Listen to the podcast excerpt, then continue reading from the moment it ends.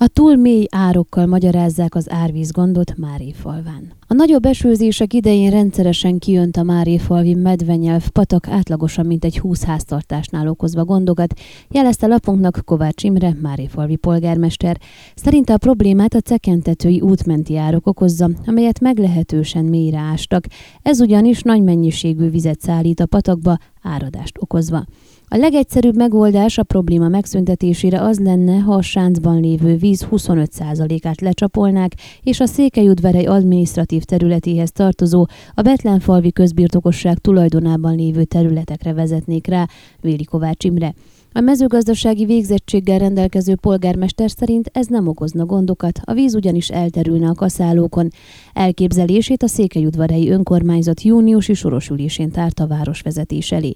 Ekkor Gálfi Árpád Székelyudvarhely polgármestere kijelentette, a víznek a sáncban a helye, ahonnan a patakba, majd a nagy küküllőbe kell folyjon.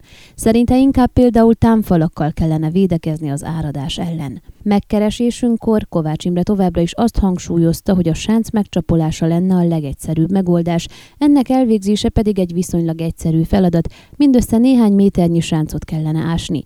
Ő egyelőre várni fog, amíg végleges döntést hoz a város vezetősége, hiszen tudja, hogy a szabadságolásuk időszakában ez nem épp olyan egyszerű.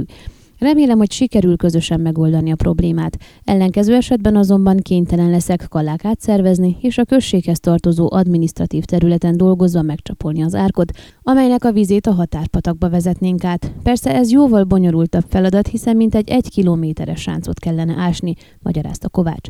Mindenki számára megfelelő megoldást szeretne ez ügyben Gálfi Árpád, aki éppen a múlt héten volt a helyszínen, hogy felméri a terepet. Tudtuk meg Zörgő Noémitől, Székelyudvarhely polgármesteri hivatalának szóvivőjétől. Mint mondta, meg szeretnék határozni a probléma pontos forrását, mielőtt bármit is cselekednének. Száraz időszakokban azonban nem lehet felmérni a cekentetőn összegyűlt vizek mozgását, így még várniuk kell, amíg pontos adatokhoz jutnak.